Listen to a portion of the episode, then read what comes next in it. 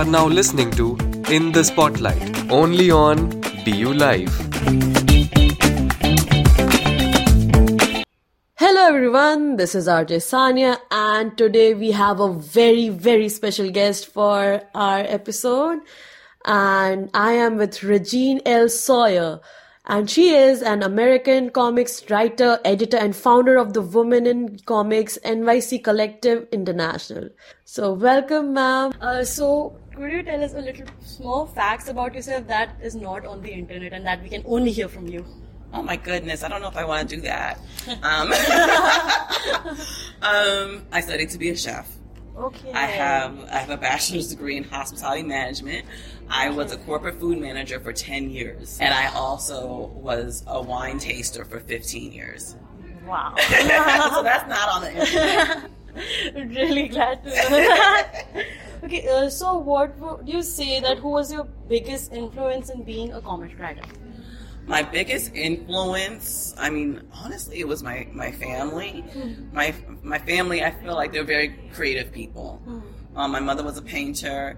Um, she also used to tell me stories at night at bedtime, but she would make them up, and I I would make her t- tell me the names of the children that she would talk about in the stories. So if there were ten children, she would remember every single name.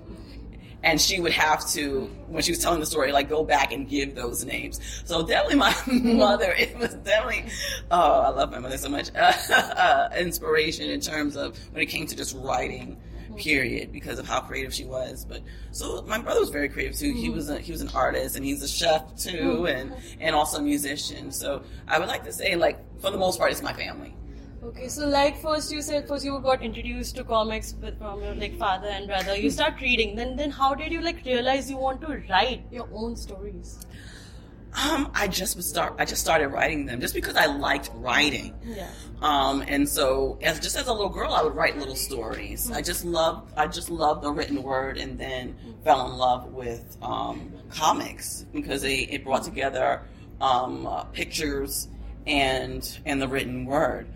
Um, so I, I- I don't know if there was ever just a, a point where it was just like, this is something I, I, I all of a sudden am inspired to do. It just happened. It was very organic.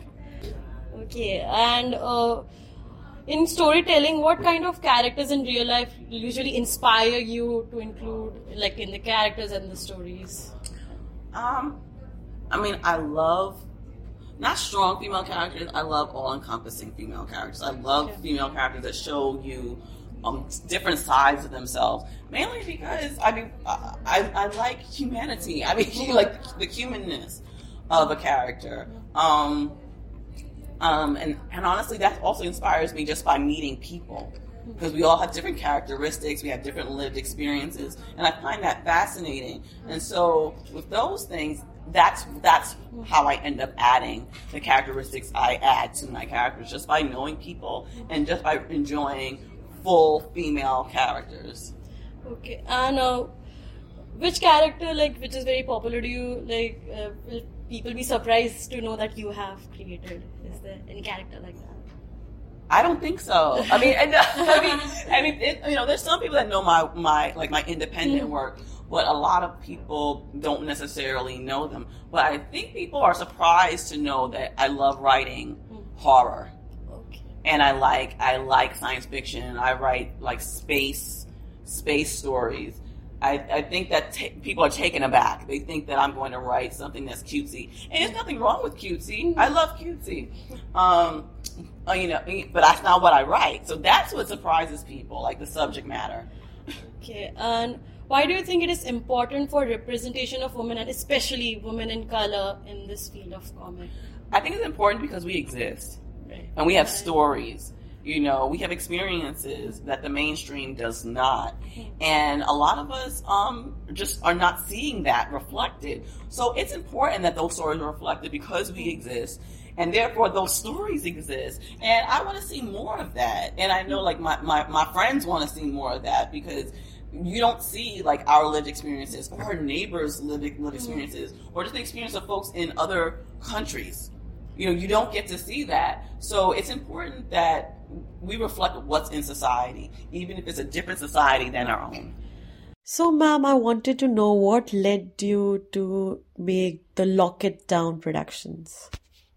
What led me to create Lock It Down Productions was because I was interested in writing comics, and I at the time I was considering going back to school for a cartooning degree. And a gentleman in a comic book shop overheard me talking to my friend about it, and I found out that he had an independent company and I started helping him as a managing editor. I learned how to edit comics. Um, I learned how to review um, art submissions and edit scripts. And after a year of being at that company and learning everything not to do, um, I, I, was very, very self-taught, and I'm appreciative of that experience. But it, by the end of that year, I said, "Okay, I'm doing this for myself. 100% doing this for myself, and I'm going to figure it out." So that's what led to uh, we started Lock It Down Productions. Okay, and uh, what do you think about the comic scene in India? It's fun. I mean, I'm going to Mumbai Comic Con. I mean, I love seeing so many comic book fans. Um, I love all the cosplay, and I liked meeting the few creators that I met because um, I, I, met actually a, a, few female creators, comic book creators, and that was really cool. And the stories that they were were sharing were interesting too. And I want to see more of that. So I just I just enjoyed like the the, the diversity within um, the in, Indian comic book scene, at least from what I saw. That is really nice to hear. And last question from yeah, this last question from my side. Like I've yeah. seen the, nowadays quite a lot of adapting culture from like the books to to the screen, and a lot of comics with like Marvel, DC. They all were comics at first. They then they turn into movies. So. Would, what's like what's your opinion on like comics being adapted to screen or should the comics just be comics and and all that? I mean, I, I'm all for the evolution of a medium I'm also interested in creators getting paid for their work. So what's what's my pet peeve or what's the most bothersome for me and bothersome for a lot of creators is that you're seeing your work being put on the screen, things that you created, things that you helped design, but you're not getting compensated from these from these um, uh, movie companies for what you what you um, added to the story by being that comic book creator or writer. And you know, we signed various different con- the contracts and you know, the work isn't your like yours. If it's Marvel, DC, that belongs to them. But I still feel like a, a person that contributed to that character or just to the armor of Iron Man or the way uh, Spider Man's uh, webs uh, shoot out. Like you should be compensated for that, especially if it's something that becomes really popular. And even if it doesn't, the fact that you put something on the screen that I made, I should get some money for, for that. Artists should be compensated. So I don't have any problem with it. I'm here for all the various different evolutions as long as creators get paid. really, truly. And just my, I'm so sorry. Just my last last question. Like uh, when I was reading about you, it was they they had written that mostly focus on women and especially women in color. But today, when I attended your session, you had included non-gender confirming people yeah. as well. So how did that come about? Well, our mem- we had members that identified as non-binary. it was really that simple. You know, maybe like initially they presented as female, and then they said, "Well, actually, like I'm non-binary. Am I? Can I still be a member?" Like, of course. I'm not going to say no. So whoever, because uh, because why should I say no? You need help. You need resources. That's what the organization is for. So if you need help, you need resources. We're here because there there aren't other organizations that do what we do at present, but there's room. I would love for there to be more organizations that help women and gender nonconforming people. But at present, we, we don't. But we need, I'm going to continue to, say it, like we do. I would love to have more community partners. So that's how it came about is because they were, they were in need just like us. So if you need a service, we're here. That's it. And anything for aspiring writers? Stay the course. Stay the course. You know, don't beat up on yourself if you feel like you don't feel like being creative, or if you feel like you have a block. Take a nap. Get something to eat. You know, get something to drink. Take a walk. You know, if you have a pet, you know, play with your pet, but be gentle with yourself.